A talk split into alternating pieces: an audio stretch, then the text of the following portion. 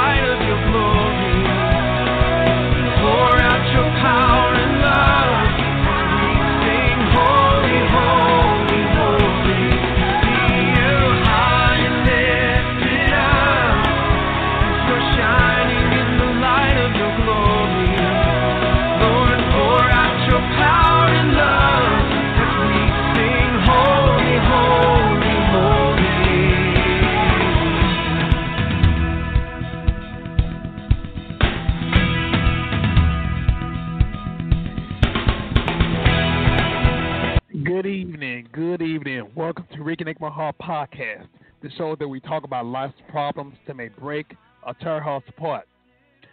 On Reconnect My Heart, I'm sorry.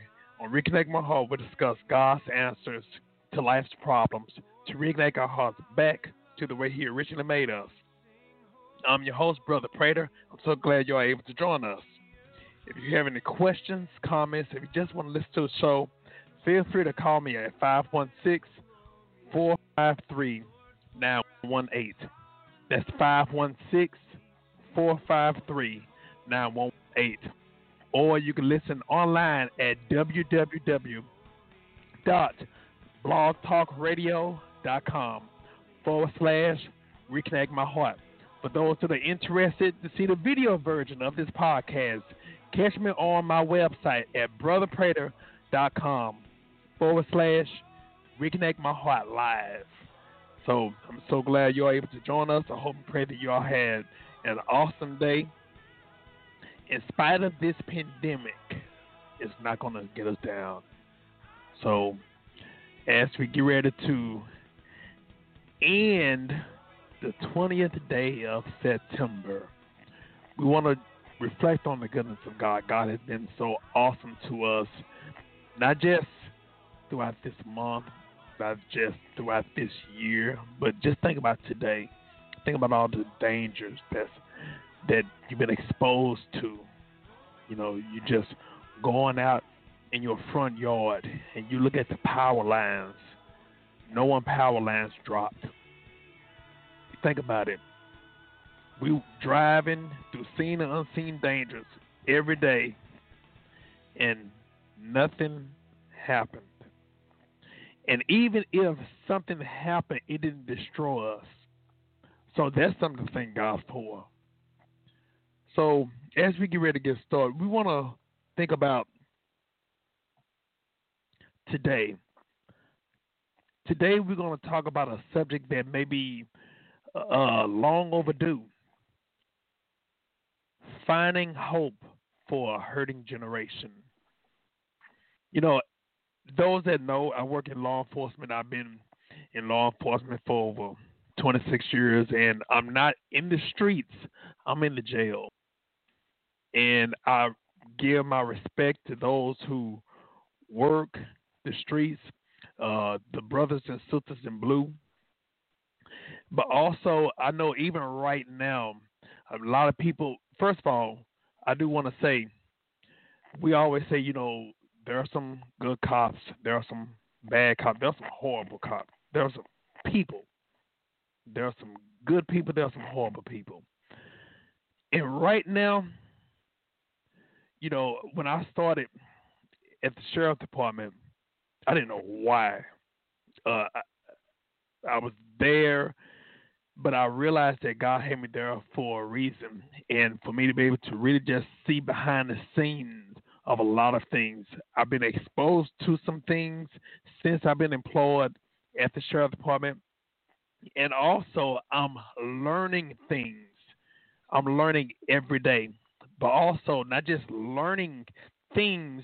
More importantly, I'm learning people. Do I know everything? No, I don't. And I wish I knew everything. But most importantly, I know someone who does know everything.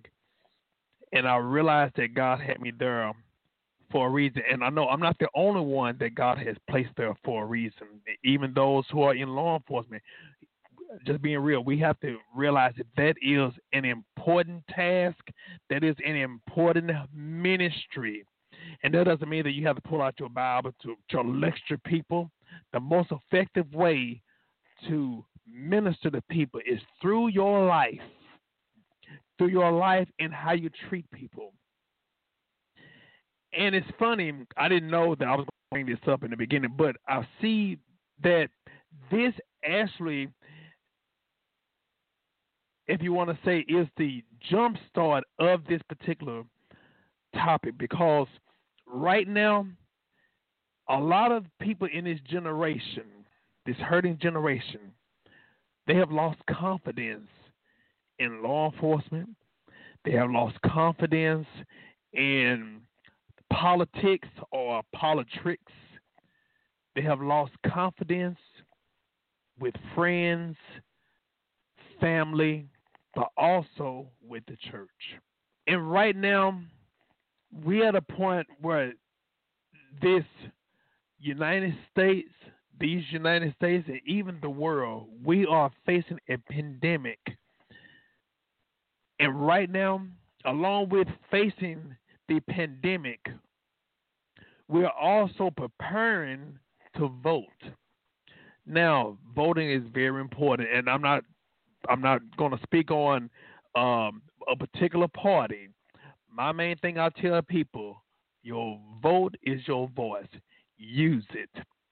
And I will say this: you that are 18 years old and older, everyone that can has a biblical responsibility to vote. And I'm gonna tell you something. Don't let anybody make you feel oh it don't matter. Oh, and I'm gonna say it like this. I've heard some people. I actually saw a video protesting. We not gonna vote. That devil is a lie. You better get up and vote. I'm not telling you who to vote for, but vote. Vote. That's all I'm gonna say. Vote. It's your responsibility to vote. And think about it. I'm gonna, I'm gonna add this a little bit to it too. You think about it. If you feel like your vote doesn't matter, then why is it so much of an uproar where you look at in history? I'm not to even bring up right now, but you look up in history where people have had a hard time. There are people that have gotten killed because they tried to vote or they try to uh, get their rights to vote. All these things, and it's funny. It happened in our lifetime.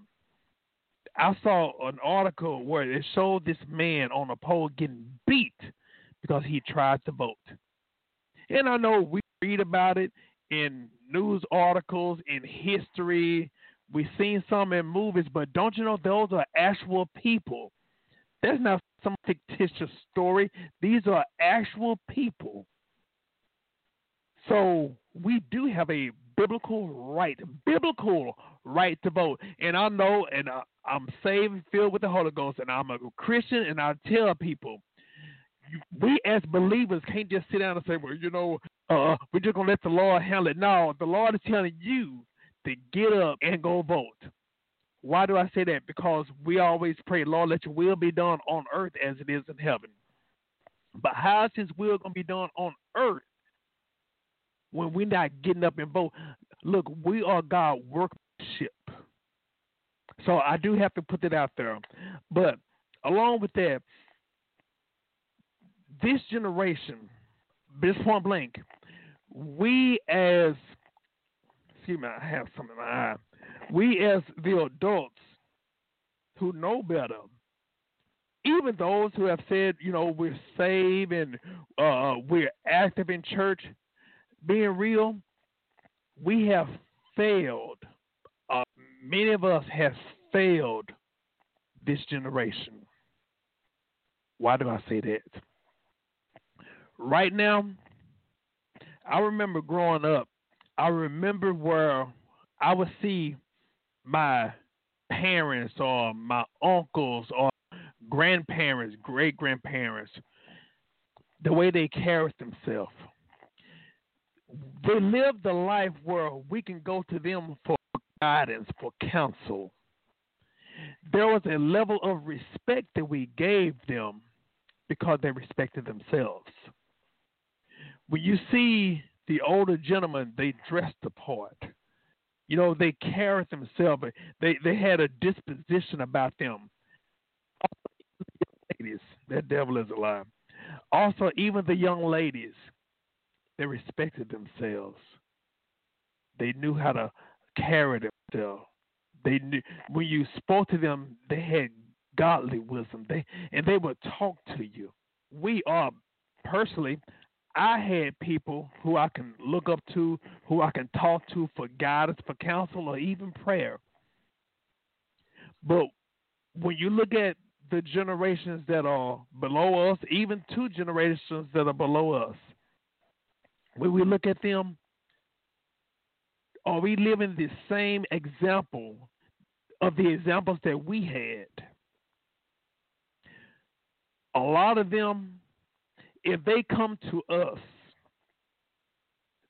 unfortunately, we're doing the same thing that they're doing.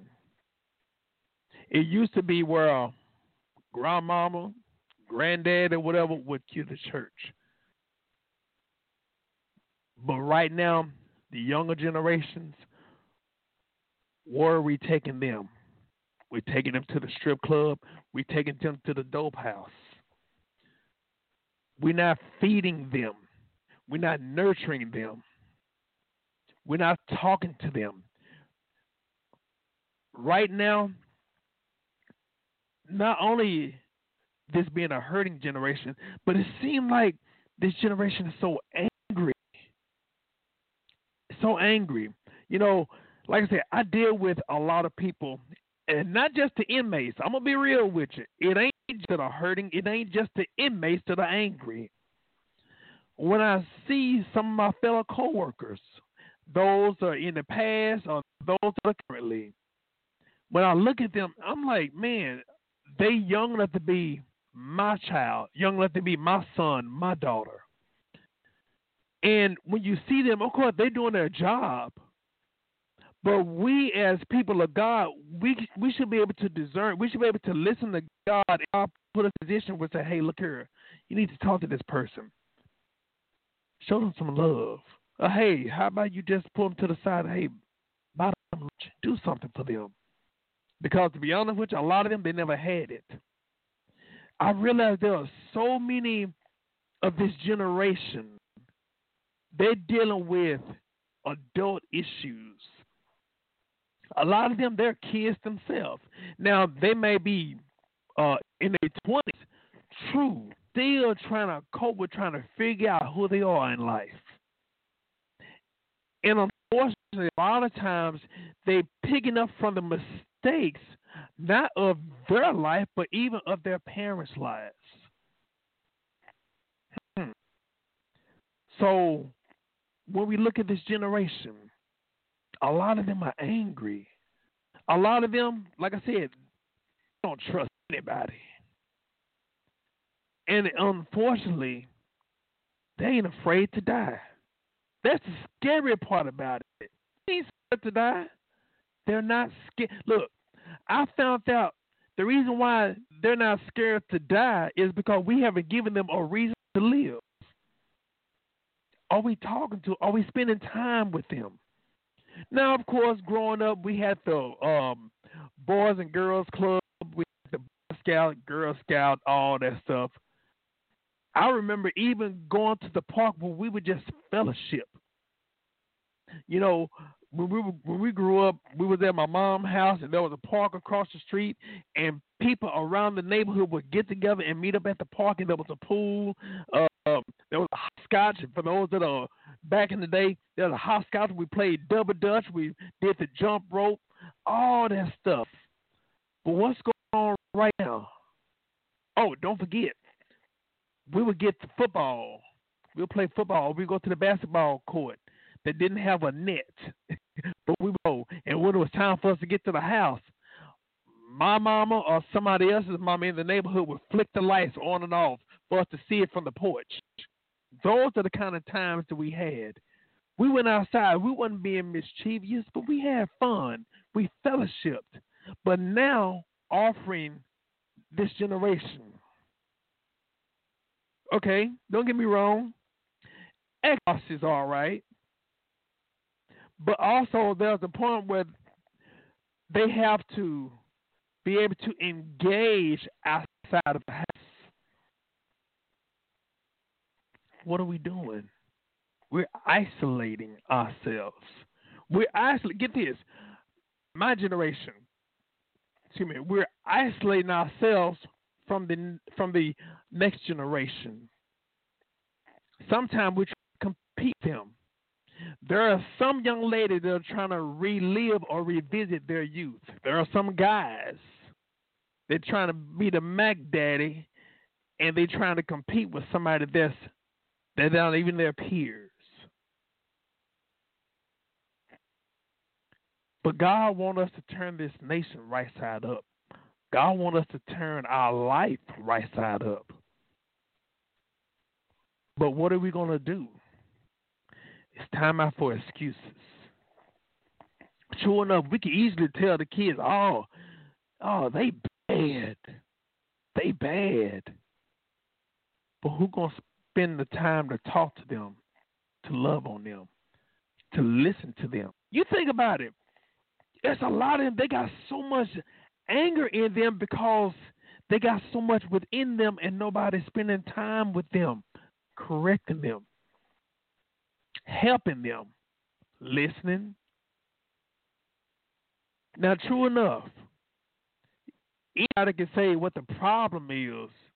Anybody can come up with a solution. But are you waiting on somebody to implement your solutions in somebody else's life? Or are you going to be the one that come up with a solution and then also do the legwork too? We have a whole lot of chiefs but no Indians. Oh, we have a beautiful plan, a beautiful idea. Oh, you going to be the one to help put into actions. Let's be real. A lot of times we depend upon other people to do our responsibilities. Like I mentioned earlier, we give so many of our responsibilities to God, and God has given us the responsibilities to do it. Oh God, go over there and talk to that person, help that person.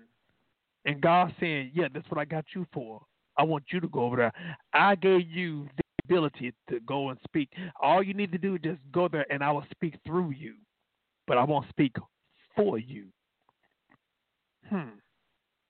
So in other words, we need to get off our do nothing and do something. This is the only way that this world, this nation is going to change right side up you know, we, I was mentioning even about law enforcement. How many, if we be real, if we be real, how many of us have listened to either the younger generation, even you can look at even some of our generation, we have lost hope. We have given up on life.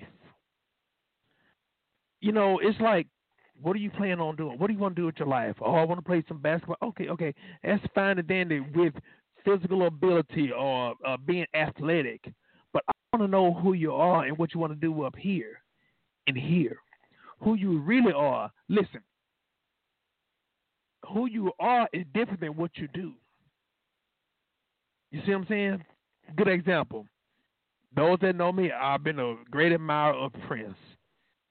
Prince, great musician, great songwriter, all these things. He was known as an artist. True enough. Designer, whatever you want to call them. But also, I was watching an interview with Morris Day, great friend of his and a, also a young man that I met. But you know, it was funny. Morris Morris Day said that he didn't know Prince could play instruments. You know what Prince was known for in high school? Playing basketball. he was playing basketball. Playing basketball was what he did. But him being a prolific writer was who he was. So just imagine what if we never knew Prince as the artist, the songwriter, the musician? What if we only knew him as the basketball player? Maybe there would never be no purple rain when doves cry. The most beautiful girl in the world adore. Hmm. You understand where I'm coming from? So, what are we giving the generation behind us? In spite of us being fed from the generation before us. Now, let's be real. A lot of us in my generation, we are dealing with even some of the issues we that our parents put us in. There are some that are just finding out, and they in their thirties, they in their forties, they're in their sixties, and they just finding out who their biological parents are. They're finding out family secrets. Hmm. There are some that have gone through so many things, embarrassing things. They have guilt, they have shame over what they did or what happened to them. So that's in this lifetime, what they're dealing with.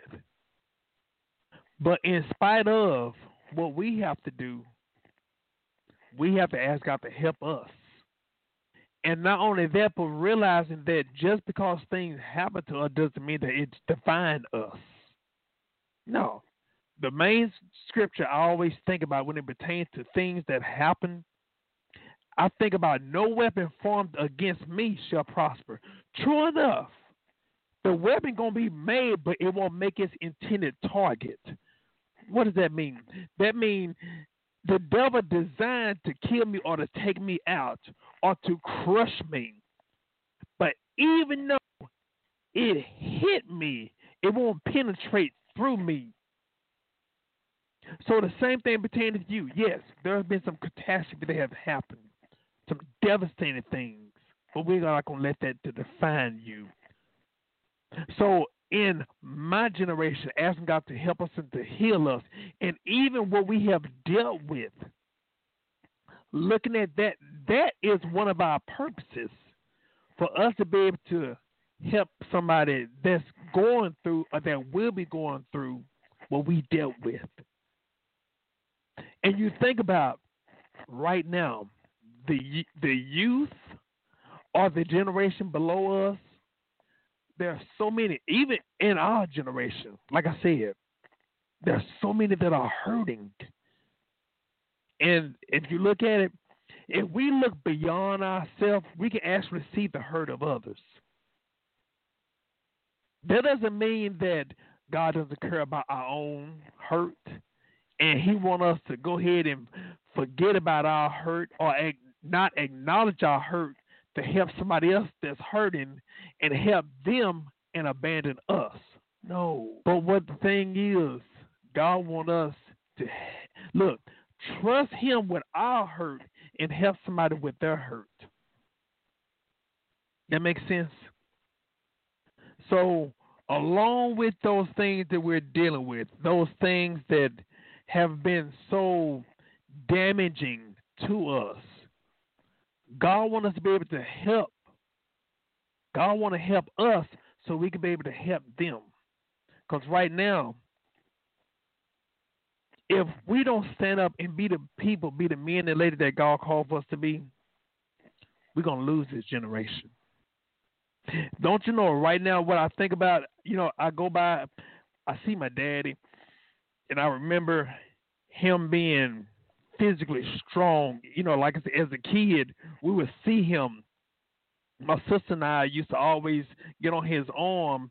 We would hang from his arm while he's flexing and he's doing this with my sister now on his arms. But I know now he can't do that like he used to.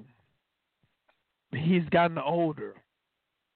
And now we're at the point where I can go to the doctor and I'm having a doctor that's younger than me. It used to be where when I was a kid, the doctor was an older gentleman, um, someone that was uh, knowledgeable about medicine and this and that, and he was up in his fifties and sixties and seventies. But now I go to the hospital. Now I go to the doctor's office, and the medical, the the doctor, the medical physician, whoever, they in their mid twenties, they in their thirties, they young enough to be my offspring. So that's let me know that I'm getting older, but also at the time that I was helping the older people, now there's going to be a point if God delays his coming and allow me to live longer, there may be a point where someone may have to take care of me. There may be a point where I have to go to the doctor. Now, we are raising future doctors, future politicians, future law enforcers, all these things. We have to think about there are people right now, there are younger people right now, they don't have the hope they feel like they don't know what they're gonna do. They feel like, you know, what's the point of living? Like I said, there's so many there's so many people that they are they they don't even respect life because they haven't been taught about life. You know, I always listen to um I, I try to watch the songs and listen to the songs that my son listens to. He always introduces me to songs and everything.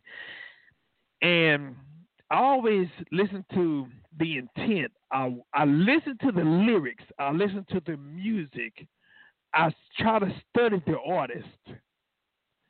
And the majority of the people in this day and time that's coming out with these songs is always so depressing or uh, um, uh, suicidal. And I'm like, man, but I remember growing up. I remember listening to the Earth, Wind, and Fire, the Chicago's, the Steely Dan, the Average White Band, hey Willie Nelson, Lloyd Price, all the Looking Glass. I've I've always been a person that loved music. Liberace, always loved music, and they were uplifting, encouraging. You know, danceable, you know, um, Rapper's Delight, all these songs, it made you get up and dance. It it uplifted your spirit.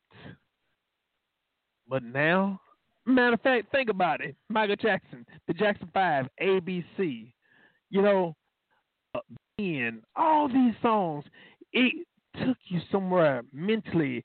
It gravitated your heart, your attention. But now, some of these guys right now, not just guys, but girls too, they, it's like everything just suicidal. And I ain't gonna even forget about this. If it ain't suicidal, it's about sex. Some of y'all know what the number one song is or was. uh, WAP, WAP, WAP, WAP, whatever you call it. Hmm. And just in case you don't know what it means, it's not a respectful thing. You know, my heart goes out because these are young ladies that are singing it. Two young ladies. Two young ladies. And you know what? I'm not to knock them tell them, but they ought to be ashamed. You know what? How they to be ashamed if they never been taught? We ain't, look here. We don't want to bring condemnation upon them. What we want to do, we want to bring them information. We're to bring information to them. We don't want to bring condemnation. We want to bring, look, we want to bring the nation, the nation of God, and to talk to them love. You know, even the Bible tell us, regardless if you're single or married, first of all, if you're single, hey, keep yourself till you get married. But also, if you're married, you don't want to look. You don't want to talk about your personal business about what you and your husband or you and your wife in the bedroom. Look, let that look. Let that be sacred. Let that be sacred. But even now, when I when I when I see those young ladies, my heart hurt because they could be my daughters. They could be my daughters, and I don't want my daughter to think that her greatest strength or her greatest weapon is right between her legs. No, no, no. Women, your strength, your power is right here, what God has given you. Right here. Look, it ain't what's between your legs, it ain't right here in your mouth. It's right here. Right here. But that's somebody's daughter. And I, I see the videos, I see the videos of the interviews and everything of those young ladies, and my heart hurts because what happens? What happens if my son bring her to the house? You know what I would do? I would just give her a hug. Because a lot of times they just don't know. When a person don't know better, they won't do better. They won't do better. But what we want to do first, we first want to talk to the leaders, the head, men. Men. We as men, we got to get it right. We got to get it right, not just towards our younger generation, but we got to get it right with ourselves. We as men, we as men, it's funny I'm gonna find out what the problem is. It seems like every time I get into a specific topic, it gets out. That devil is a lie. But we got to get to the root of the problem. We as men, we owe an apology to our families. We owe an apology to our children. We owe an apology to our baby mothers. We owe an apology to those that we have willfully deliberately used, manipulated. We owe an apology. Does that mean, oh man, you know, well they did me wrong? Oh, okay, okay, okay. Look here, I understand that, but we was one thing we always speak about in asking for their forgiveness. We always say forgiveness is just for them, but mainly it's for you. It's for you to keep your slate clean, to get your slate clean, not just between you and that person, you and God, also even within yourself. Because a lot of time when we hold on to things, you'd be surprised the self destruction that happens into in us. But like I said, we say, hey, we'll die for our woman. But how about we live for our woman? we live. What happens if you die? Child is fatherless. If you're going to die to protect them, you're going to protect them after you're dead and gone. So we got so it, it let us know our philosophy or our verbiage about things. We have to know a better way. And don't you know, God wants us to live. I'm gonna tell you like this. I love my father. My father is 75 right now. Matter of fact, I turned uh this past Wednesday. I turned 48. And so for those that reach out, you know, say happy birthday, I want you. Thank you, thank you. Me being 48 years old, if my father say, you know what, I'm ready to go. I'm ready to leave this earth. I had a good life. I thank you for being my son. You know what I would tell him? I'm not gonna say, well, you know what, Father, I appreciate you was a good father, and you can go now. Take care of. God bless you. I see you on the other side. Praise the Lord. No, I'm not. I'm gonna say, Daddy, don't you go. Don't you leave me. Yeah, I have 48 years with you, but I ain't tired of you. Why are we ready to give up when we have children that's wanting us to keep going, not just for ourselves, but for them? There is a reason to live, not to die. There's so much of this life has to offer, but you know what? You may be going through drama. You may have gone through some situations.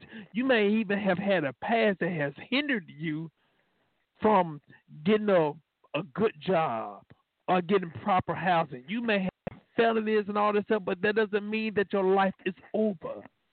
Your life is over when they bury you six feet under the ground. But even while you're above the ground, there's still hope. I know a lot of people, let's be real, I know a lot of celebrities who are felons. But you know what? They were able to look, they were able to change and turn their life right side up. They were provided a second chance. But sometimes the second chance was not given to them. Sometimes they had to prove that they were deserving of another chance. And that shows perseverance. My question always not just ask other people, but those that really know me. I, you know, I minister to people, I counsel people, but the main person I deal with, other than my son, is myself.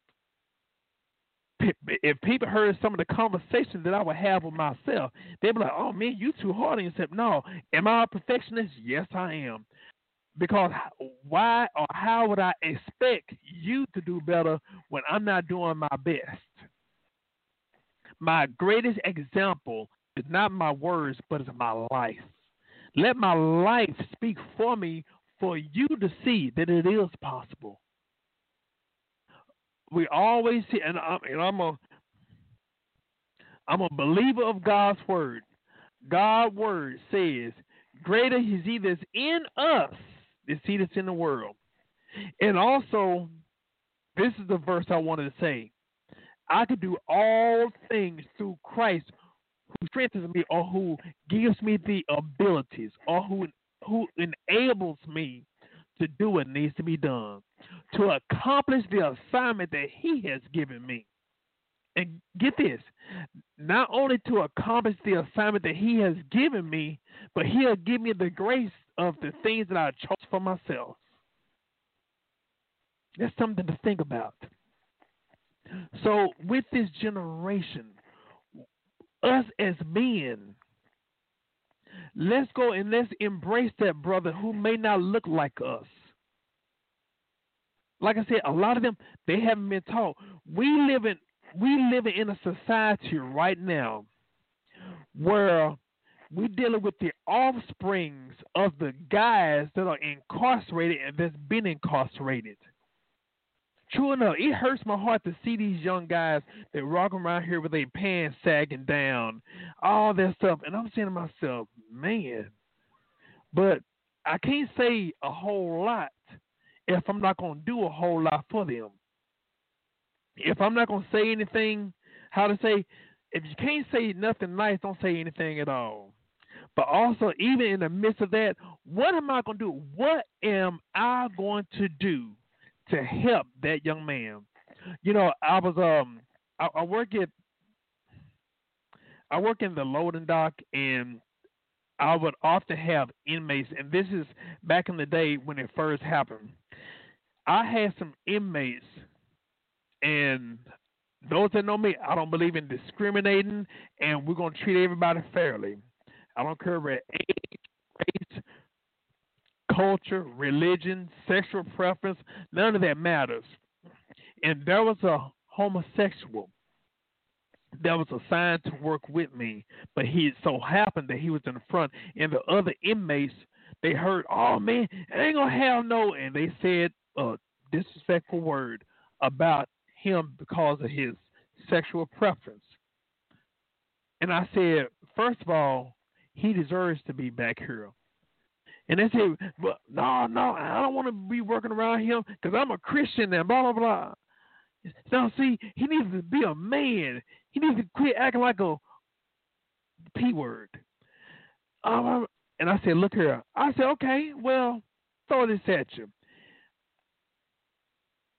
If you run from him and everybody always trying to avoid them or trying to avoid him and you say he need to be a real man, how he gonna learn how to be a real man with everybody that's supposed to be a real man running from him?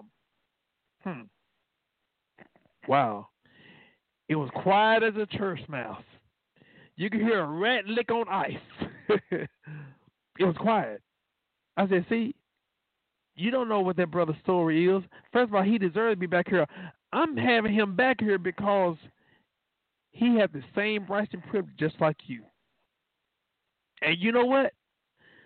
When it was all said and done, that was one of the best teams I had. Those were the, some of the best inmates I had that were working with me.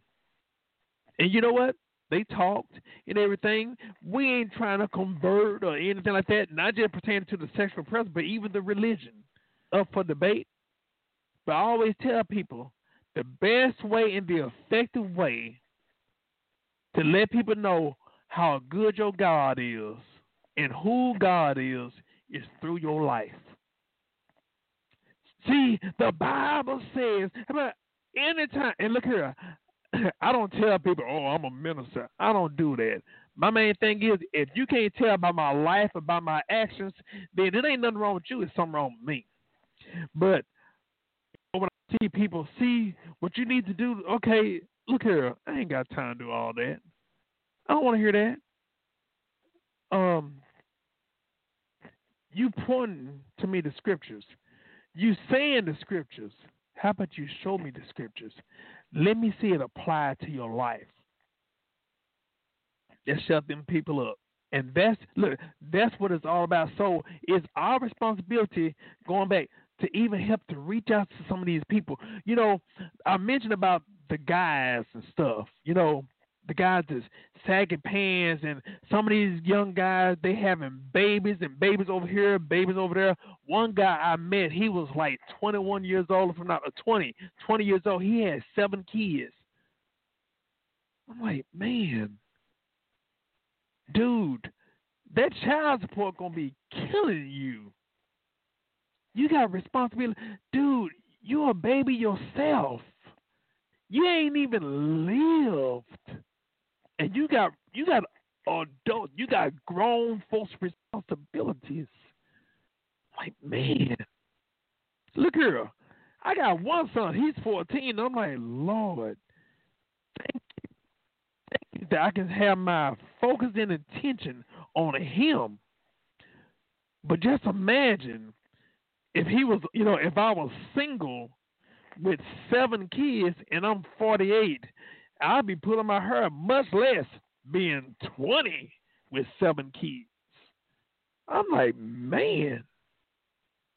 So we got to understand with us as men, we gotta we gotta be taught ourselves and be able to start teaching these young guys how to be men, teaching these young guys how to love yourself, how to respect yourself. One of the things I always say, us as men, we'll acknowledge our mistakes, but we won't acknowledge our heart. Because society will make us think that it's unpopular to express yourself. It's not you being less than a man if you cry, if you shed a tear. Matter of fact, thank the Lord. I have to bring this up before I go any further. I made sure to write this down because I didn't want to miss it. It happened last week. Young and Reckless. There's an artist named Young and Reckless. Well, he was interviewed, and he was the leader of, uh, I guess he's has a record label or something like that. They named it Young and Reckless. Think about it, Young and Reckless. You know, he feel like he young. Okay, that's a good thing, but reckless. But get this. He was asked how he felt after he lost about 20 personal friends. He said he he said it was it was effed up. It was effed up. But because he was a leader,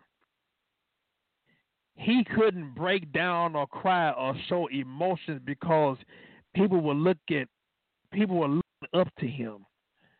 He had to be tough. This is what he said. He had to be tough. He had to have a tough exterior. You know, real men don't cry. That's what he said, based upon society. But then also, what happened last week, Dak Prescott, who's the leader of the American team, Dallas Cowboys, he revealed that he was depressed during the pandemic. Also, remember, he was grieving because his brother committed suicide. If I'm not mistaken, I also believe that I heard that he lost his mom too. He was grieving. Get this, he was grieving and dealing with the pandemic. But then Skip Bayless said that he shouldn't have revealed that he was depressed because he's supposed to be the American leader, the American team leader. You see how backwards that is? Now, that man confessed, get that, confessed out of his own mouth, he's hurt. And I guarantee you, if there was a young lady that expressed her hurt, he would have she would have the support of the nation, even the world. But because him being a man that acknowledged that he was hurt, what happened? Oh, he shouldn't have done that. It's gonna make him seem weak. It's gonna show him being vulnerable. You see how backwards that is, but then also you think about it. It's a lot of people that commit suicide right now because they feel like they feel like they have no one to talk to, trust anybody. Nobody cares. That's what they think. That doesn't mean that it's true, but that's what they think. That's what they feel. So many people, so many people are hurting and they're walking amongst us and you know what we'll do? We'll let somebody else, or we hope somebody else, help them with their problem. And God have them right in our path for us to help them. Don't you know right now, causing an accident, I end up hitting and running, I could go to jail, not just for fleeing the scene, but also, especially a person being hurt, not stopping to, well, I say, failure to stop or render aid. That's what happened in the natural. But don't you know God will hold us responsible if we fail to stop and render aid to someone emotionally or spiritually? Don't you know not only we have caused hurt to people. We are witness to the hurt, and we still not helping them with their hurt. We hear about in the Bible about the Samaritan, the Good Samaritan. You know, the Good Samaritan went out of his way to help that person. and not just help them get on their feet, but also they check back with them. Are we going to start doing that to this generation right here? Because, like I said, right now, as far as uh this year, we have lost so many leaders, so many leaders. We have lost civil rights leaders, and get this, civil rights leaders who have helped protest, and then eventually they got office. Look, they're trying to pass baton to us, and you know what we're doing? I, I, hey, hey, I don't want that. We playing hot potato. I don't want that. If we refusing the baton of those that are before us, we ain't got nothing to give to those that are behind us. We're de- we're we're we call it it's called dereliction of duty. We are failing our duties, not just as civilians, but as people of God. We have a responsibility because we are look, we are witnessing in front of us our children's spouses. I I, I would always um I was always asked when I get to work, uh, man, how you deal with these young people, young minded, especially young minded people. And I ain't gonna lie to you, there were times I I was like, you know what, God, I'm your strength. I know this is my job, but I can't let it consume me. But God, help me to deal with some of these people. And a lot of the people that I was praying about were not just the inmates, it was some of my coworkers.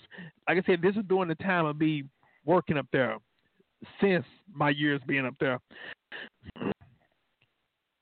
And it hit me. I gotta be up there. I gotta be an example. Like I said, not just talking it. Forget. Look here. Forget about the talking it. Live it. When you live it, then it sparks the conversation. Hey man, how you handle? How you handle being calm under pressure? I'm glad you ask. Let me let me tell you what I do. You know, let me tell you why I pray. Blah blah blah blah. Now it begins a conversation, and then it begins trust. So, and look here, God has blessed me to be able to not just help inmates, uh, excuse me, uh, help people, inmates, officers, they helped me. They've helped me. Like I said, when I started up there, I was one, going to be 22. Now, 48.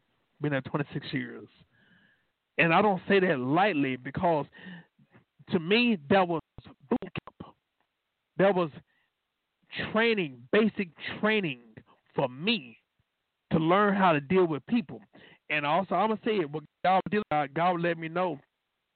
Look, he he had to prepare me. He had to prepare me in the jailhouse to prepare me for the jail.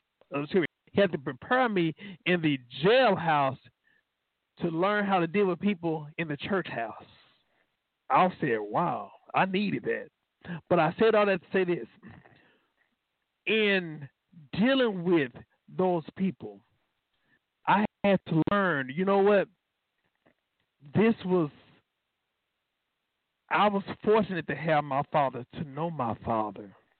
But there are some that were not as fortunate. So you never know how a person would respond.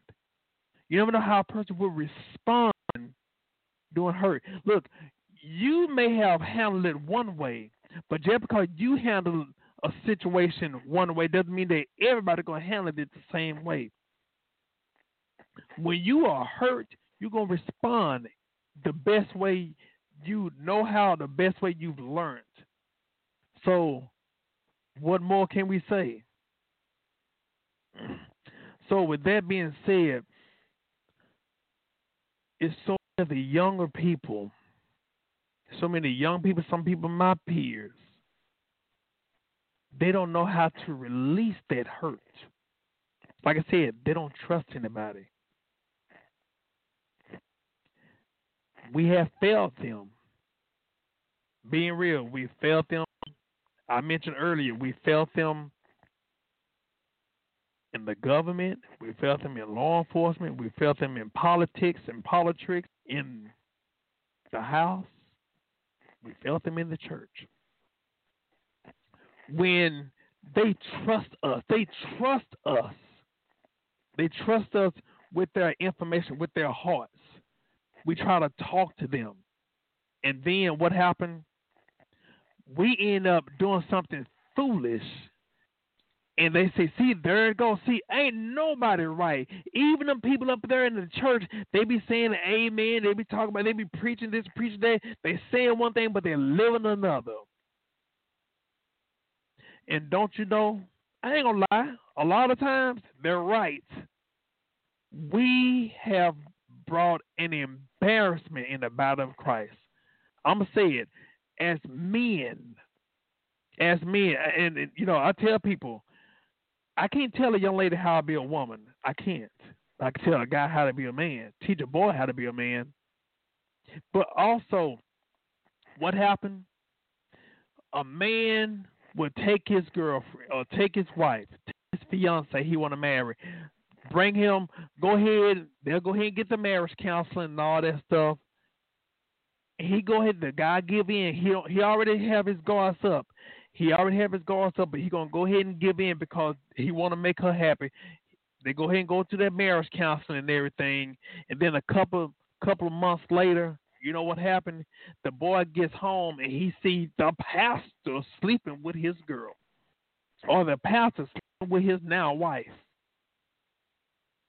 So now, you know what he's gonna do? That that boy or that young man, he may resent that man because he broke his trust.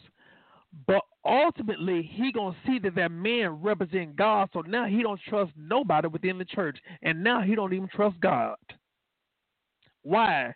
Because we that are supposed to be representatives of Christ, we have failed. Like I said, it's easy for us to preach a word, but right now, best be real, that ain't gonna do. It's time for us to live the word live the life where the people can look. Young men can say, you know what, I want to be like you. Uh, man, you know what, man, I didn't have a father in my life. I didn't have a grandfather to talk to me, but you showed love. You spoke. You look beyond this. You look beyond the tattoos and the piercing and stuff, and you saw me. Thank you. Don't you know right now they're crying out? They might be on the corner smoking weed right now. I'm not a smoker. You may not be a smoker. But you know what? How about we show them love? Say, hey man, you just say, hey man, let me know when you have free time. I want to take you out for lunch. Huh? What what what what what I do? That man, I just, just want just want to talk to you. You know? That's what we need to do. We need to start reaching out like I said, we need to we need to repent to God and apologize because we have falsely represented Christ, but also a lot of us we have falsely represented what a real man is. A real man is not going to run from his responsibilities. You know what? This might have been hard, but I'm gonna tell you something, man. I ain't gonna disrespect your mother. We may not be together, but you know what? that's still your mama. I want you to respect your mama, man. And this, as a child, let me tell you what happens. Mother can act crazy in front of their child towards the baby father. Okay, that child gonna be upset. But when dad respond, it's like there's a difference because the child ultimately. I'm gonna be real with you ultimately just about every child respects their father for guidance, for counsel, for leadership. What to do when adversity comes. How to handle adversity. You know what? We're just gonna pray. Sometimes it's best not even to say anything. Sometimes you don't it's okay to not know what to say. It's all right. But even in the midst of that, you know what? I'm not gonna disrespect my man. That's still your mama. I'm gonna tell you something, man. We're gonna put on God's hand. You know what? Don't worry about it. Because as a man, you know what? You're already limited. So why put yourself in harm's way where you end up catching a case? Or you end up tarnishing your reputation? Those are young men. Those are young men that's looking for a male figure.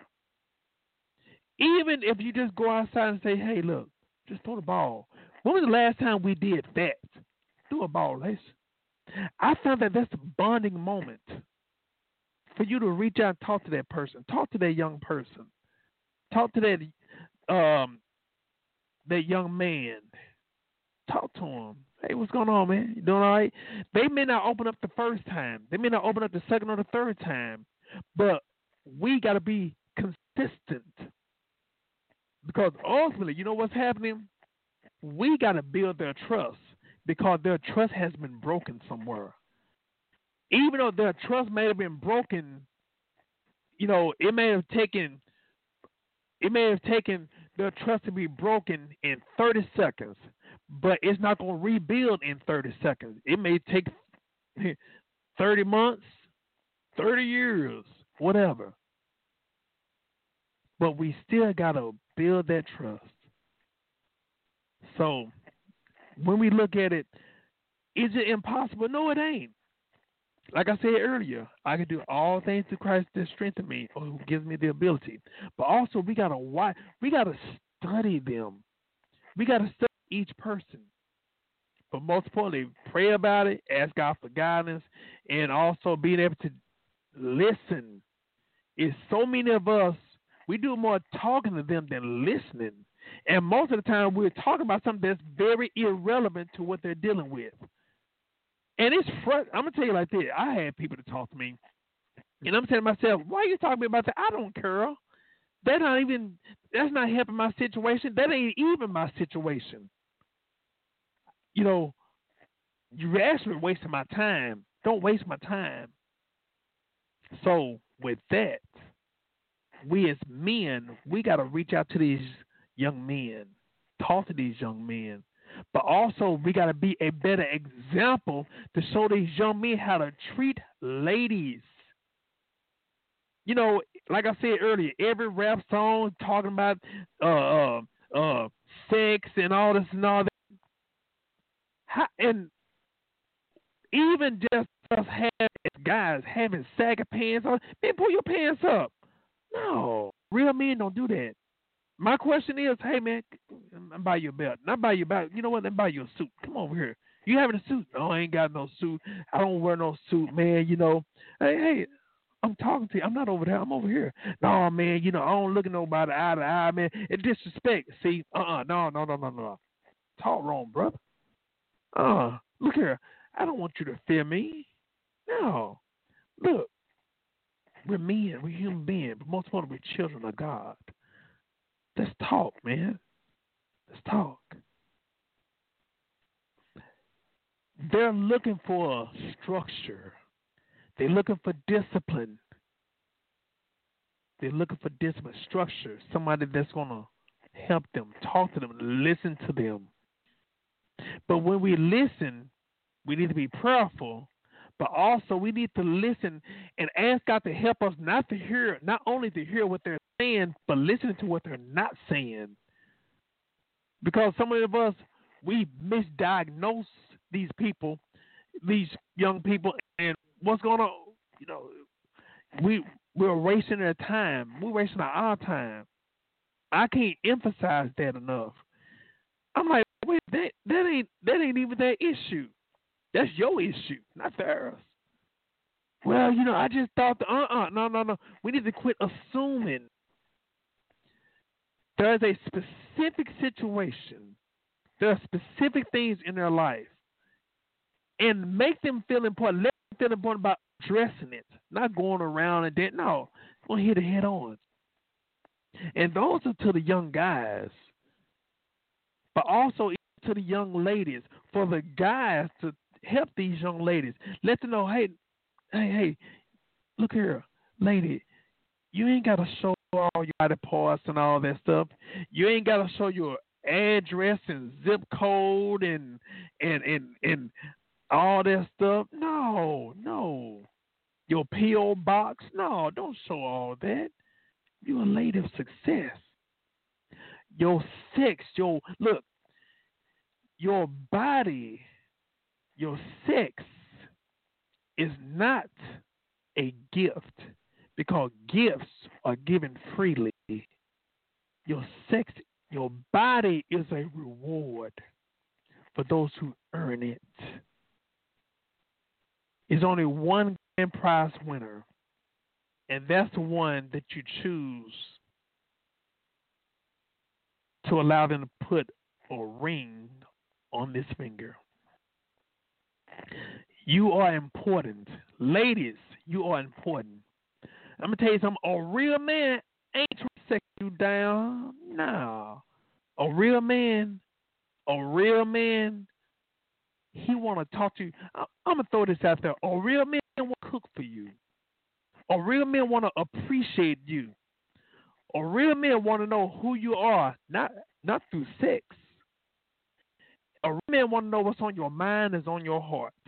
A real man want to know who you are.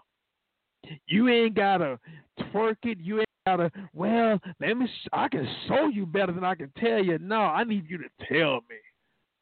I want you to show me.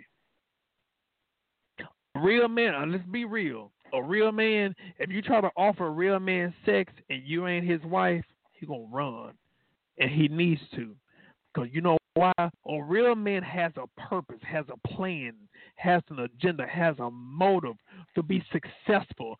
And if all you can do is try to him down, you can't build what he bringing to the table. You got to come to the table with something.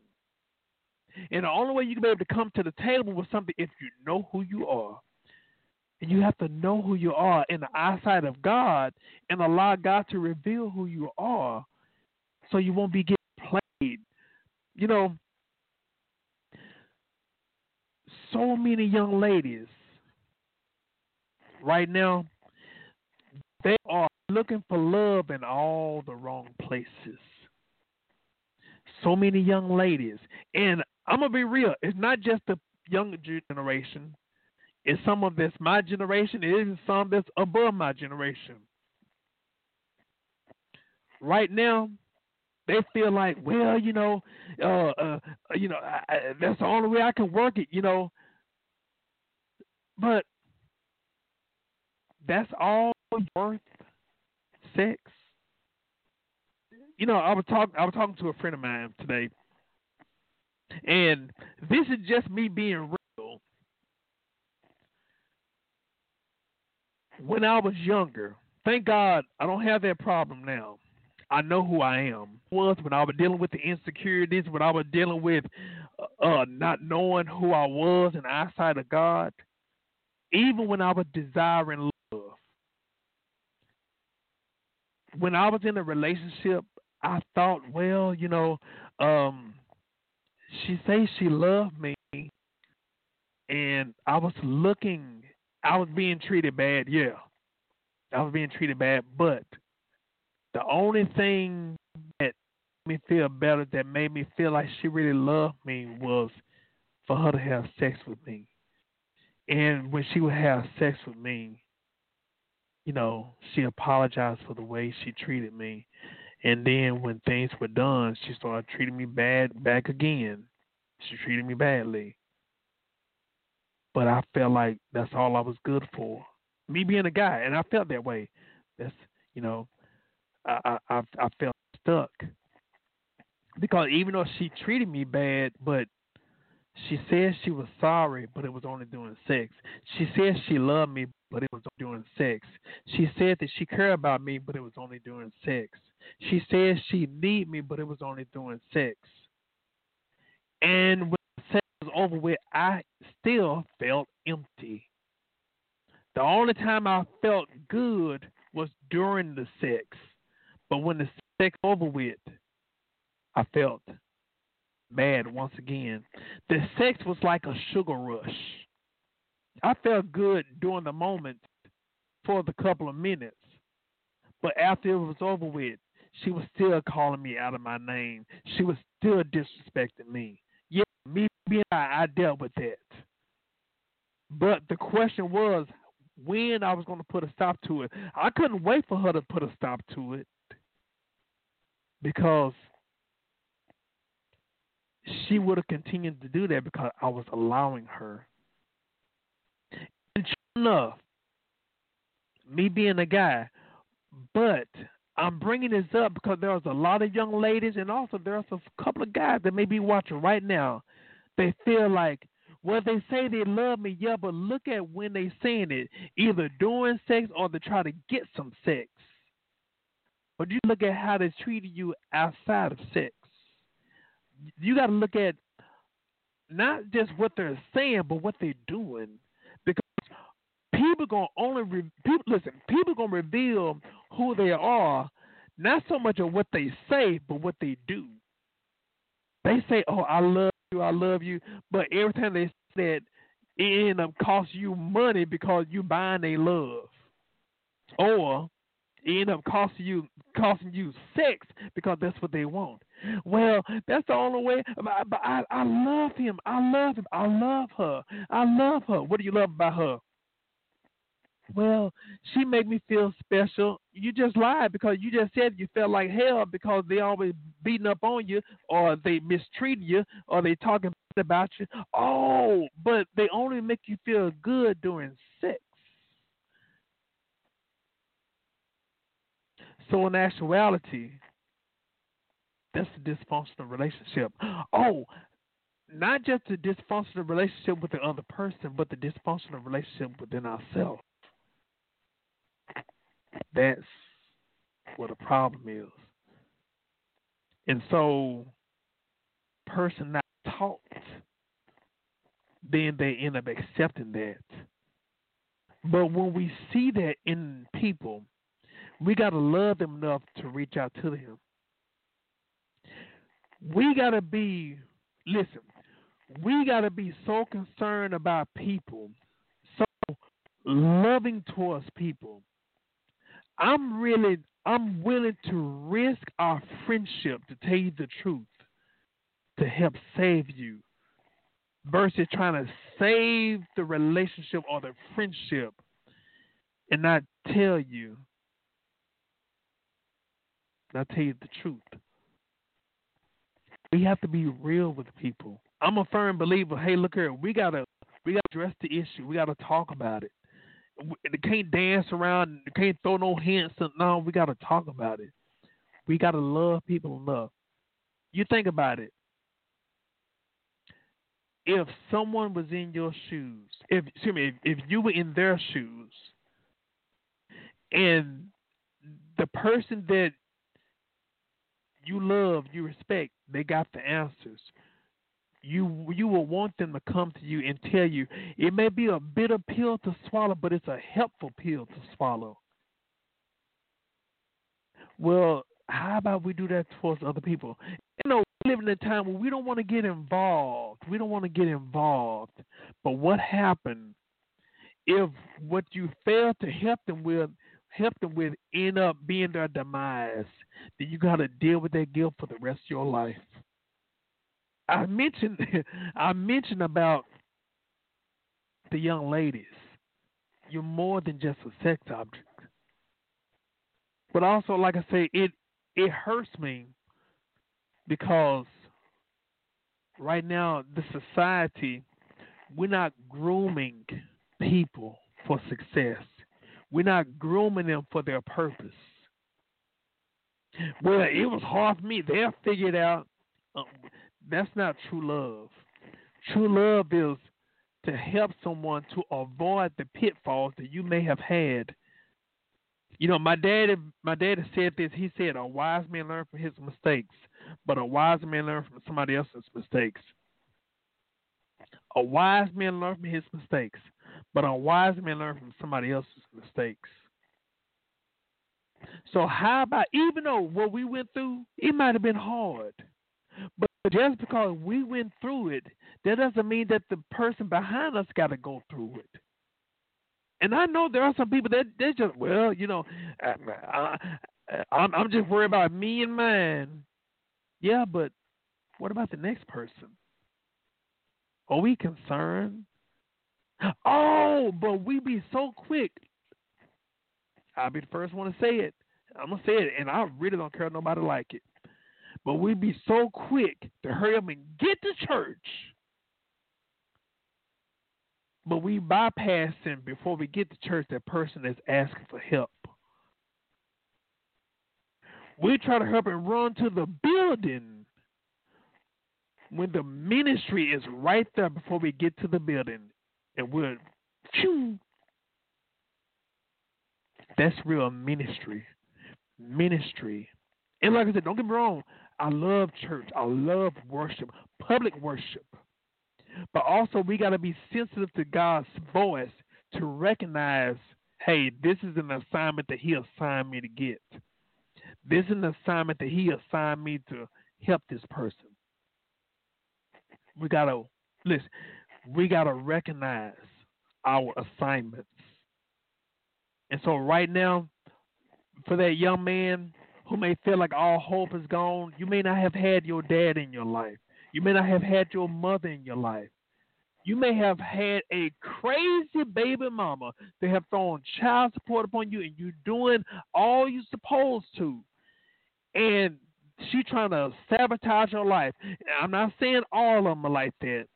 I know there are some there are some young men who are not taking care of their responsibility. I know that. I know that. You need to stand up and do your part. You need to be there, not just through payment, not just buying diapers, but live a life where you can be able to take care of your child physically. Take care of your child. You know, hey, look here. Let the mama, y'all don't have to be together, and that doesn't mean you're trying to sleep with her either. But hey, you let the mama have a break. If the baby's always with the mother, then uh, can I can I go ahead? Can I keep my child for the weekend? I take care of them, show the same love, same care. I'm not gonna be smoking weed and all that stuff in front of my child and behind uh, around my child. I'm not gonna have my child in that atmosphere. That's my child. That's my seed. I'm gonna take care of, and also not only I'm gonna take care of my child, but also I'm gonna be respectful and take care of my child's mother. Yeah. So, excuse me. I'm talking to those guys who may not be doing anything. Okay, I got that out the out the way. Now, also for those guys that are doing what they supposed to, and you still got that crazy mama, that crazy baby mama, that's making it hard, deliberately make you not see your child. Every time you gotta you gotta go to court because she's doing this, doing that. You don't know your rights. There are some guys I know there are some good children father right now, and they dealing with craziness because of them choosing to sleep with the wrong one or they married the wrong one. I know that. So I want to encourage you, young man, don't give up. First of all, not only pray, that's good. You're supposed to pray. You need to pray. But also you find out what your legal rights are. Find out what your legal you have a stance. You have a voice. Look here, the same rights that she has, you have because she didn't have that baby by herself. Forget about and, and listen here, and I always tell guys this: quit asking for advice and start getting legal counsel. Because when you start getting advice, you're getting a distorted view. You need to know the legal right. You need to know your rights, and especially dealing with somebody who don't even who ain't even been in your situation. Let me tell you something. When I was going through my divorce, there was an attorney. Uh, I I would ask questions, and there uh, this attorney I asked him, I said, Sir, are you an attorney? He said, Yes. And I asked him, you know, about child custody and everything. And he said, How old is your child? I said, He's four. He said, Man, leave your child alone. Don't even worry about him. Live your life.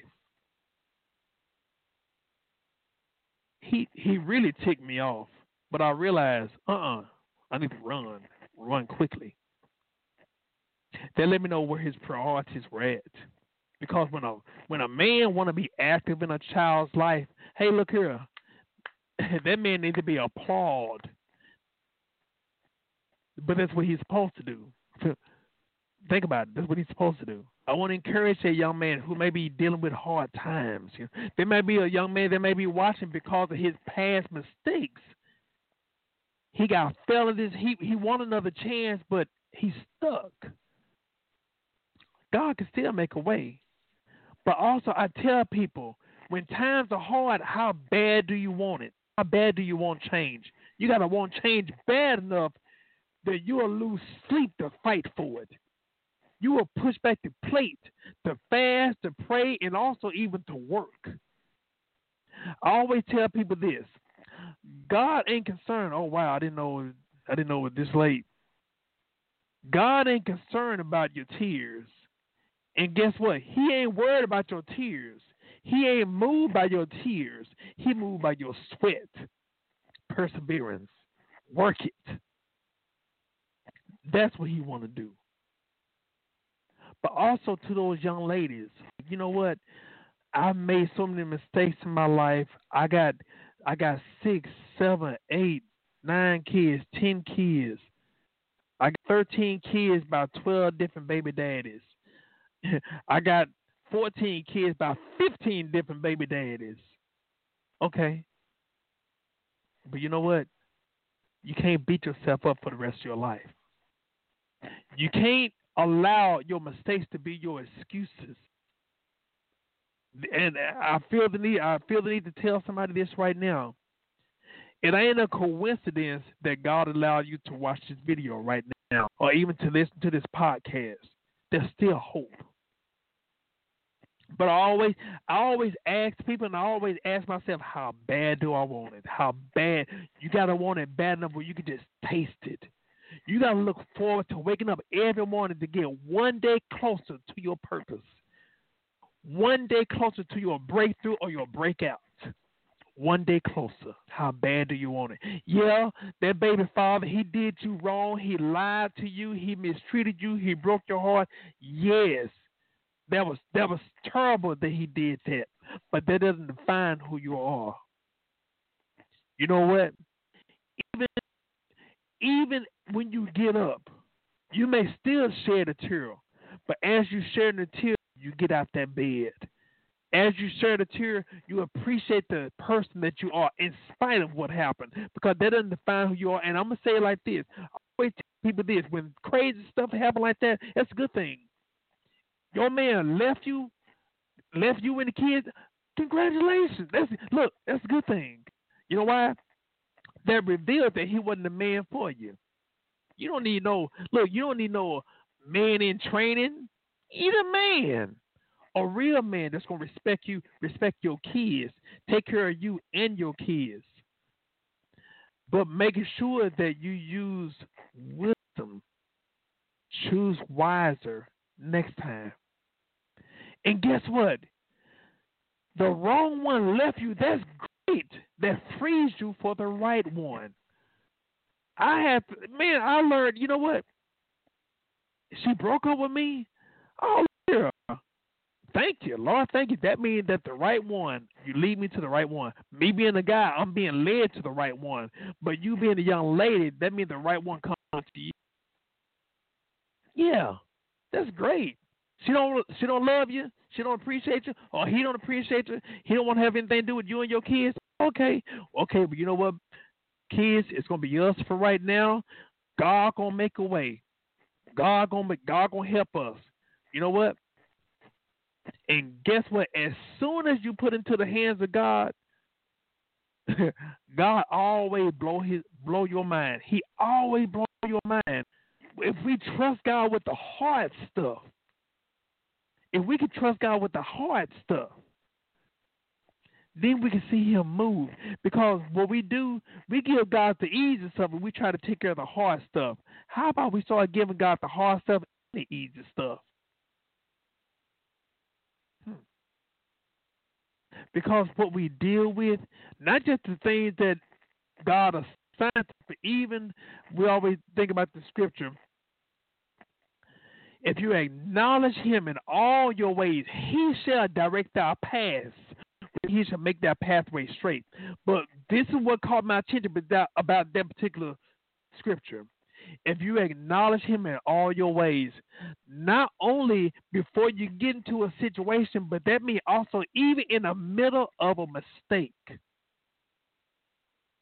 You got ready to go somewhere and all of a sudden you got lost. You know what, God? I don't know where I'm at. I don't know what am I supposed to do. God, I need help. And then all of a sudden he boop, so if you acknowledge him in all your ways, like I said, not only in the beginning of a situation, but even in the middle of a mistake, even in the middle of your journey, acknowledge him, talk to God, consult with him, and allow him to help you in whatever situation that you're dealing with. But also to the to the younger people, to the older people, we can't allow ourselves to give up on life because things may be difficult, things may be hard. But I'm gonna tell you something. Each and every one of you all are important. I'm important. We all important.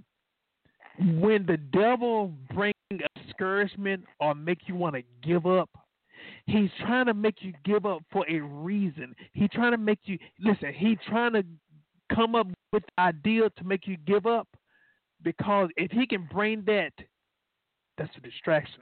If he can bring that at that time, you won't be able to see what's behind that distraction. You won't be able to see what's behind that depression. Think about. The devil is bringing that depression for a reason at a specific time. The devil trying to bring that discouragement for a reason at that specific time. Because God has something for you that's right around the corner that's going to happen, but the devil trying to bring the, that distraction to make you give up, make you give up before you receive what you've been praying about, receiving your break or your breakout. The devil trying to make you give up so badly for a reason. Think about it. For a reason. He's he's trying to but you can't give in. You can't give up. And listen, there's somebody right now that's willing to listen to you. There's someone that's ready to help you, to talk to you. But I always tell people this when you come for help, gotta mean business. When you come in for help, I don't want you to waste your time. I don't want you to waste my time. And you know what? There's been some that's been so hurt because we have let them, and I want to say it point blank. I apologize if me representing all men, all black men, all ministers, or whatever, if we haven't said anything, done anything, I apologize. Now, let's get it right. Now, you look in the mirror, you appreciate yourself. You may not have had anybody to tell you, hey, you're a good looking young man, you're a great looking young lady. Hey, I'm proud of you. If you haven't had anybody to say that to you, you know what you do? You look in the mirror and you say it to yourself. Say it to yourself. A lot of times we're waiting. Listen, we're waiting for people to tell us an encouraging word, and we're ready to listen to it in our own ears. We got two of them. But God said, hey, look here. While you waiting for somebody with your two ears, I gave you a mouth for you to hear it to yourself. Speak life to yourself. When situations occur, you know what? Learn to start speaking God's word and learn learn to start speaking to God about your situation. Start speaking to God, talking to God specifically. You know what, God, that ain't my problem, that's your problem. Look here if some of y'all hear the conversation that me and God have, I'm like, look here, God, I need your help. I'm like, well, you know, the great Jehovah God. Oh, the great Father Abraham, Isaac, and Jacob. Uh-uh. Look here, those that know me, they call me country anyway. Matter of fact, I got my jug of water right here. I'm gonna drink a little bit. I ain't got time to try to be cute or sophisticated. Look here, God, I need your help. God, I got this problem. I might be at the house, might be on my job. I got problems going on, and I need your help. God, what do I need to do? God, you tell me. And look here, I ain't doing nothing until you come back and tell me. I ain't doing nothing until I hear from you. I ain't doing nothing. If you want to do something, you got to tell me what to do. I don't know what to do. This not my problem. It's your problem. God, this is an assignment that you gave me, so I need the instructions on how to handle this situation. Mm-hmm. And you know what he'll do? He'll come. He'll talk. He'll he'll commune with you. So let this be an opportunity for all of us to be able to go to God, talk to Him, and let Him know. You know what? Let you handle it. We talk about we saved, we love the Lord, we're Christians, but we're not understanding our benefits. We got a heavenly Father that want to take care of us, but also we got a heavenly Father that want to guide us in every situation pertaining to our life. Okay, we say, "Oh God, lead me," but we trying to we trying to leave Him, or we telling God to lead us, but we trying to make Him lead us. we need to waste some time. But along with, as we get ready to wrap it up, for us to be able to reach out to someone who may not look like you. It may be somebody of a different race, maybe somebody from a different culture, maybe somebody you know, you're proper and prep. Excuse me. But what if somebody that have all tattoos, excuse me, tattoos and stuff? They need love. See, when a person don't know better, they won't do better. But when a person know better, then they do better. But also, I do want to throw this out there too, because a lot of time people will end up allowing themselves to be in a dysfunctional relationship or friendship, or allow themselves to be used. I recommend this: you, as a young lady, we're not telling you to mentor another man. Hey, there might be a culture people. Because a lot of times people will use that as an excuse of staying in an unhealthy relationship or try to seek for love by trying to build somebody to help them get on their feet and they putting their heart into it. Now, same sex. The men deal with the men, the ladies deal with the ladies. Why do I say that? I said it just just like I mentioned earlier. A lot of times it creates not just a toxic relationship, but sometimes in an abusive relationship. So we have to use wisdom. Now, there are some incidents where, let's just say, it may be somebody within the church, uh, a, a minister, or whatever that. That's isolated incident. But even with that, using wisdom. But I'm talking about some of these young, some of these younger people, or some of these people. They, well, you know, uh, I'm gonna be real. Well, you know what? I don't want to abandon him because you know his parents, his family, uh, uh, turn their back on him and everything. So I'm going to just help him. He's incarcerated right now, so I'm going to help him and everything. And then when he get out, I'm going to go ahead and let him stay with me and all that stuff. Uh-uh. Your motive ain't to minister to him. Your motive is to try to win his heart. Relation. That's witchcraft. So that's why I had to put that disclaimer out there because I deal with it. I see it at work. I see it outside of the work.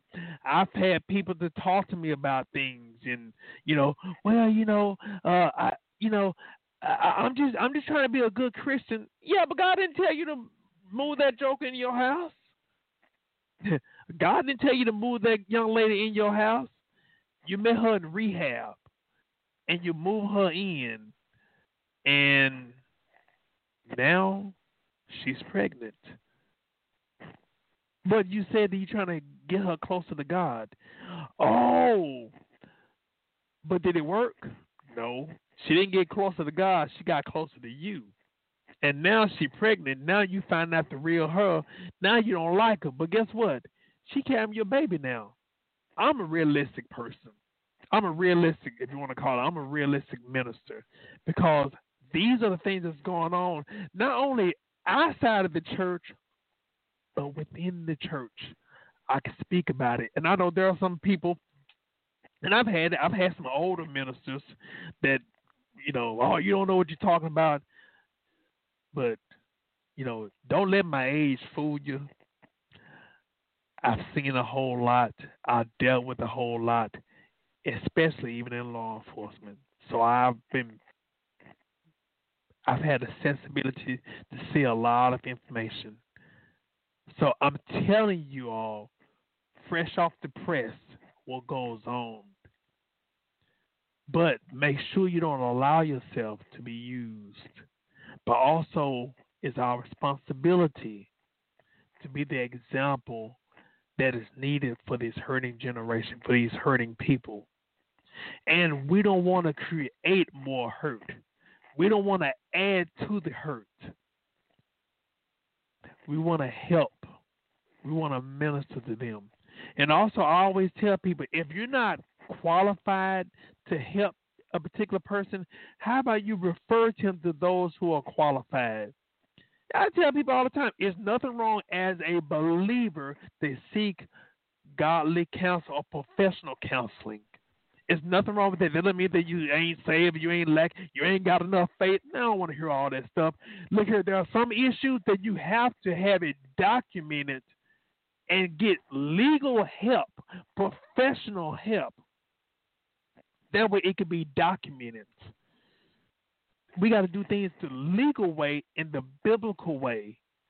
And don't let nobody tell you, well, no, you, uh, you know, you don't need no help. You just need God. But God put ministers in place, not just in medicine, but also in the mental health. Any situation, in every situation, God has people in place. He has his representatives in place in every branch in this world. And it will be it will be unwise for us to utilize it when the secular people are getting the help they need, but we as believers, as Christians, we're not getting the help that we need because we saying we're going we just gonna give it to God and God said, No, I got that person right there to help you. Let's be real. We need to get some help. We need to get it right before God, right for others, and also right for ourselves. That's what we need to do for us to be able to turn this world right side up. So we're gonna definitely continue talking about this. And before before we get ready to go into prayer, I want to bring up uh, on the eighth. I want to make sure I got the dates right. Um, see, we're bringing up. Okay, on the eighth. I'm sorry, it might have been tenth. I'm a, I'm double check. I'm a double check and um get the dates right. But um, I want to make sure let you all know that next month is domestic violence month. Domestic violence month, and we want to make sure that we bring awareness like never before because it's so many people that are dealing with a lot of domestic violence. A, a, lot of them they are looking for a way out. A lot of them they're trying to get the help that is needed, but a lot of time people are suffering in silence. There it is. I got the dates. People are suffering in silence, and we need to make sure that we help those to be aware of what it is, what it looks like. I got the I have the flower right here and I'm I was trying to pull up the dates. But um I'll be I'll be uh as I'm on the air I'll be talking some more and try to uh get the date. But domestic violence is is a huge, huge ordeal, and we want to make sure to let people know it's real. This thing, it people are losing their life, and I have to say it, it's just people, not just young people, it's the older people, and not just people that are not saved, it's those that are saved. You know, you know, I, all I can say is for us to be able to put an end to it by empowering people to no longer be victims, but also to bring awareness to those who are the abusers for them to get some help. So I hope and pray that we give this generation, those that are below us, those that are above us, give them hope to let them know that we can turn this world right side up. Give them hope that everything not all said and done because you made a mistake or two or three or four, whatever. Look at God's grace. God's grace His mercy that He want to provide to you and for you. God can look. God not gonna put it in your hand. He's gonna put it within your reach. Just get up and grab it. We gotta put forth the effort. You can't give up. You can't give up. I know right now, like I said, it's so much of this society talking about suicide and giving. It's so depressing. I'm like, man. And then we'll smoke it out. We'll drink it out. We'll sex it out. We'll drug it out. We're trying to escape the problem instead of asking God to help us to deal with some things for us to be able to overcome and for us to be able to be beyond where we are today. There's no staying power. We don't have that endurance. But God will help us to get endurance. So right now, we all have something to pray about. We all have something that we'll we'll be able to give to God because right now His help. We need His guidance. We need His direction right now. And no matter what things have transpired, I always tell people it's nothing too hard for God. There's nothing too hard for God. Allow God to come to you.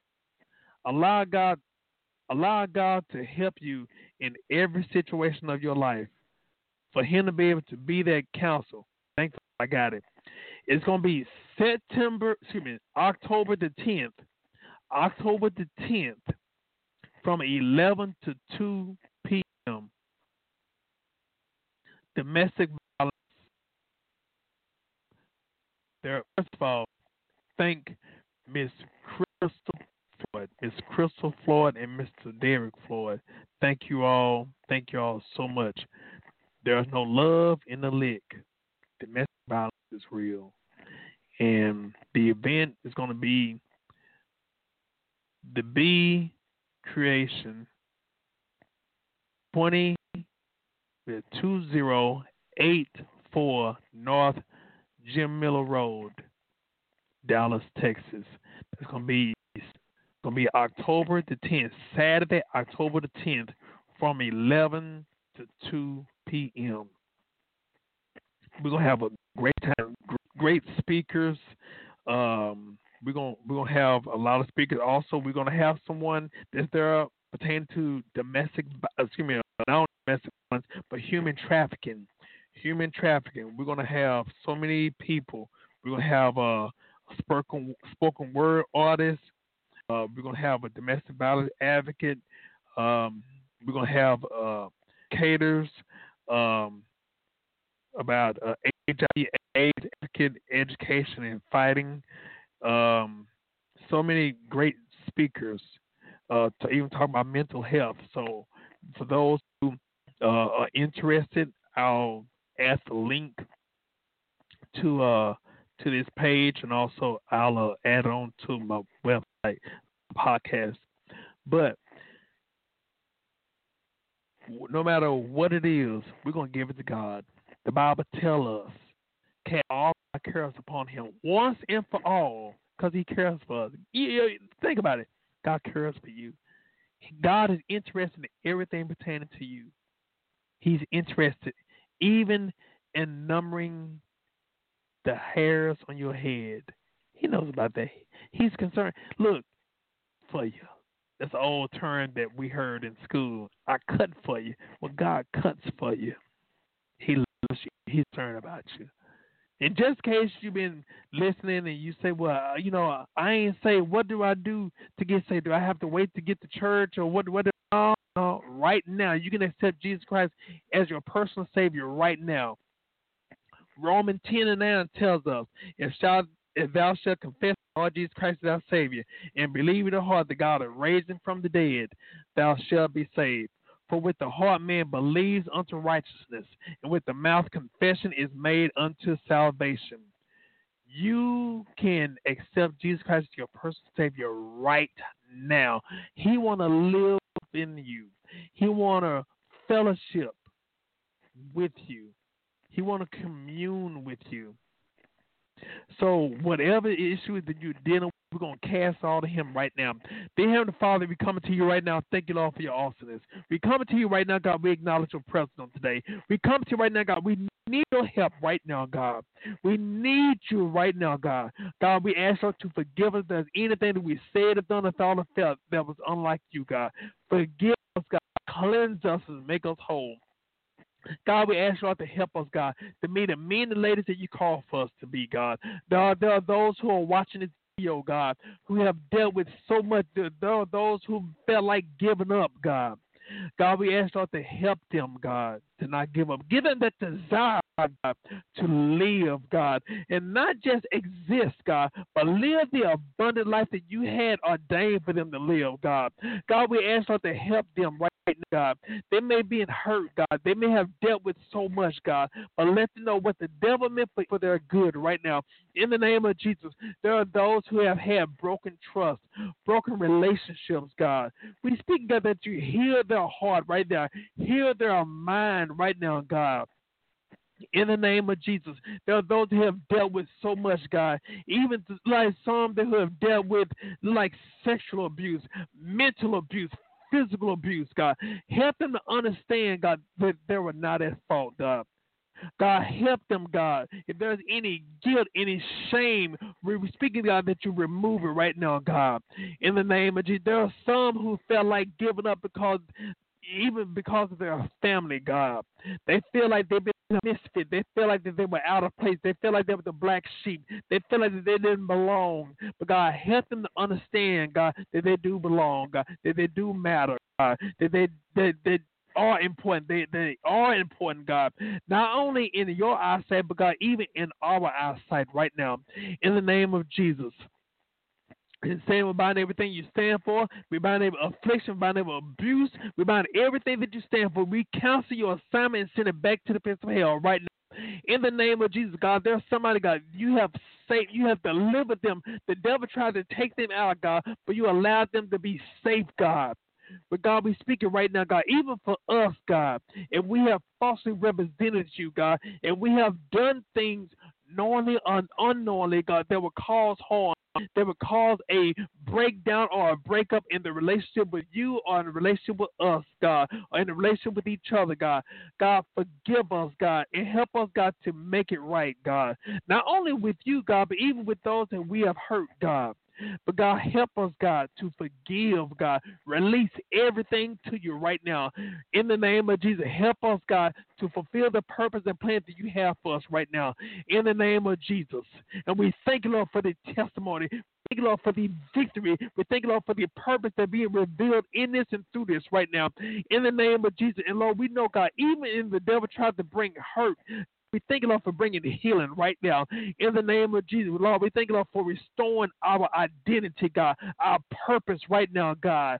And God, we thank you right now, God for helping us, God, to fulfill the purpose and plan that you have ordained. And Lord, we know, God, even in the enemy tried to bring a distraction, even tried to derail us, God, we thank you, for giving us focus, God. Lord, we thank you, for restoring our mind right now, God.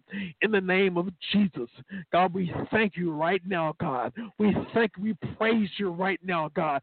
Your word is to be praised, and we thank you right now, God. We even speaking right now, God, for those who may be dealing with drugs drugs, God, those who may be dealing with addiction, God. We're speaking God that you take the taste of it out of their mouth right now. In the name of Jesus, we're bind that spirit right now. In the name of Jesus, we're bind that spirit, send it back to the pits of hell right now. In the name of Jesus. In the name of Jesus, we praise your name right now, God, for deliverance right now, God. God, we thank you for breaking the addiction. God, we even thank you for breaking the generational curses right now. In the name of Jesus, God, we speak, God, for those who, like that woman or that guy that may be in the streets right now, like they're going to and fro, looking for happiness, looking for joy, looking for something. But God, help them understand they can only find it in you right now. In the name of Jesus. In the name of Jesus. In the name of Jesus. In the name of Jesus right now. God, we speaking, God, even as the body of Christ, God, help us to be prepared for even after the pandemic. Help us to have a word that's going to minister to those who are hurting. Help us, God, to be ready right now, God. Help us, God, to be ready, God, to minister like never before. Help us, God, to be ready to preach your word like never before, not just with our mouth, but more importantly, with our with our life, God. Help us to be ready right now, God. In the name of Jesus, help us, God, to minister, not just with our words, but with our life right now, God. Help us, God, to live a life that's going to be pleasing to you, God, that will draw people, not to us, but to you right now. In the name of Jesus, help us, God, to have a prayer and a praise in our heart right now, God. Help us, God, to commune with you like never before. Speak, God. We're not going to speak on the problem, but we'll speak to the problem solver right now. In the name of Jesus. Set the atmosphere right now, God, for your presence, God, to flow freely right now. In the name of Jesus, God, there's someone that may be burdened down that's watching this video right now, God. Like someone like there's a widow, God. There's a widow, God. There's someone that have lost a loved one, God. They're hurt, they're crushed, they're broken. They feel like all hope is gone. But God, we know, God, that you are near and dear to the brokenhearted, God. God, that you you said that you would never leave nor forsake us or abandon us, God. So, God, we speak God, that you hear them, that you hear their broken heart right now. Hear their cry right now, God. In the name of Jesus, God, there are those, God, that are grieving right now, God. God, we speak God, that you help them, God, that you minister to them, God. God, we speaking right now, God, to know, God, that their life is not over with right now. Help them to understand, God, that there's still still work and purpose for them right now, God. There are some who may have dealt with so much, God, given up, God. We're speaking, God, that you speak the word of endurance, empowerment right now. In the name of Jesus. There are some who may be looking for employment right now, God. We don't know what a job is. They may not know what a job is, but you know what a job is. So, God, we're speaking, God, that you give them the sensitive ear to hear your voice and lead them to where they need to be at, God. Lead them to the assignment, God. And God, we speaking, God, that you give them preparedness right now, God. And God, we speaking right now, God, as a nation, as a world, as a community, as the body of Christ right now, God. We hold up this nation, we hold up this world right now, God. There are, God, we know that this coronavirus is active. We're still in a pandemic. Even when the government and everybody is trying to make change to reopen and all that stuff, but God, we know, God, that the only cure is you, God. So, God, help us, God, to outlive this pandemic, God.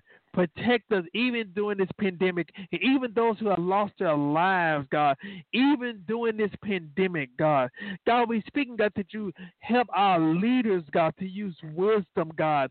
And God, help us to get out of self, and God, help our leaders to get out of self, but God, start listening to your instructions, God. In the name of Jesus in the name of Jesus. We praying for our leaders. We praying for our local leaders and our national leaders and international leaders, God. God, we speaking, God, that you lead them, God. Give them that desire, God, to be obedient to you, God, to seek your counsel, God. and help us, God, in every aspect of our lives, God, to be at one with you, God. And we speaking right now, God, there is like racial tension has been heightened like never before, God. God, you know the root of it, God. But so we speaking right now, God. We speaking against the enemy of division. We speaking unity right now. Right now, in the name of Jesus, all these senseless killings and murders right now. God, we hold up each and every person right now. Let there be accountability, God. Let there be accountability and responsibility. But God, help us, God. We talk about we want change in our government, in our in our local officials, and our uh, uh, uh, uh, other officials. But God, help us, God. Help us, God, to be in a position, God, for us to be able to bring the change right now. We hold up every auxiliary right now in our government, even in our churches right now, God. But God, we speaking, God, we speak in order right now in the name of Jesus. We speak in obedience to God right now. We're not fearing men. We reverence you, God. God, we speaking right now, God. You know, every ill agenda, we speaking, God, that you're exposing and removing right now in the name of Jesus. Every word that's high low right now, in the name of Jesus. In the name of Jesus right now. In the name of Jesus. God, we speak of discernment for us to recognize the wiles of Satan right now. In the name of Jesus. In the name of Jesus, we thank you for what you're about to do. But most importantly, we thank you for what you've already done. But also, God, we thank you for who you are, God. We receive your word. We receive your spirit right now. In the name of Jesus. In the name of Jesus. Put your head of protection around your people right now, God. But God, even speaking right now, God, we repent before you, God. God, you told us, God, if we cry out to you, God, if your people which are called by your name shall humble themselves and pray and turn from their wicked ways, then you will hear from heaven, and you will heal the land. So, God, we coming to you right now, God, as your people, God. We repent before you, God. So, God, we sure to help us, God. Help us, God. Help us, God. Bring healing to this land right now, God. We give you permission to bring healing to this land, healing to this nation, healing to this society, God. Healing to our neighboring cities right now, God. And healing in our city, healing in this world right now. In the name of Jesus. And we give you the glory and the honor and the praise right now, God. In Jesus' name we pray. We say, Amen, Amen, Amen. I thank each and every one who tuned in, and I hope and pray that something was said that will minister to you. So don't forget, there's nothing too far for God. I God bless you. Thank you for listening to Reconnect My Heart. God bless you, and good night.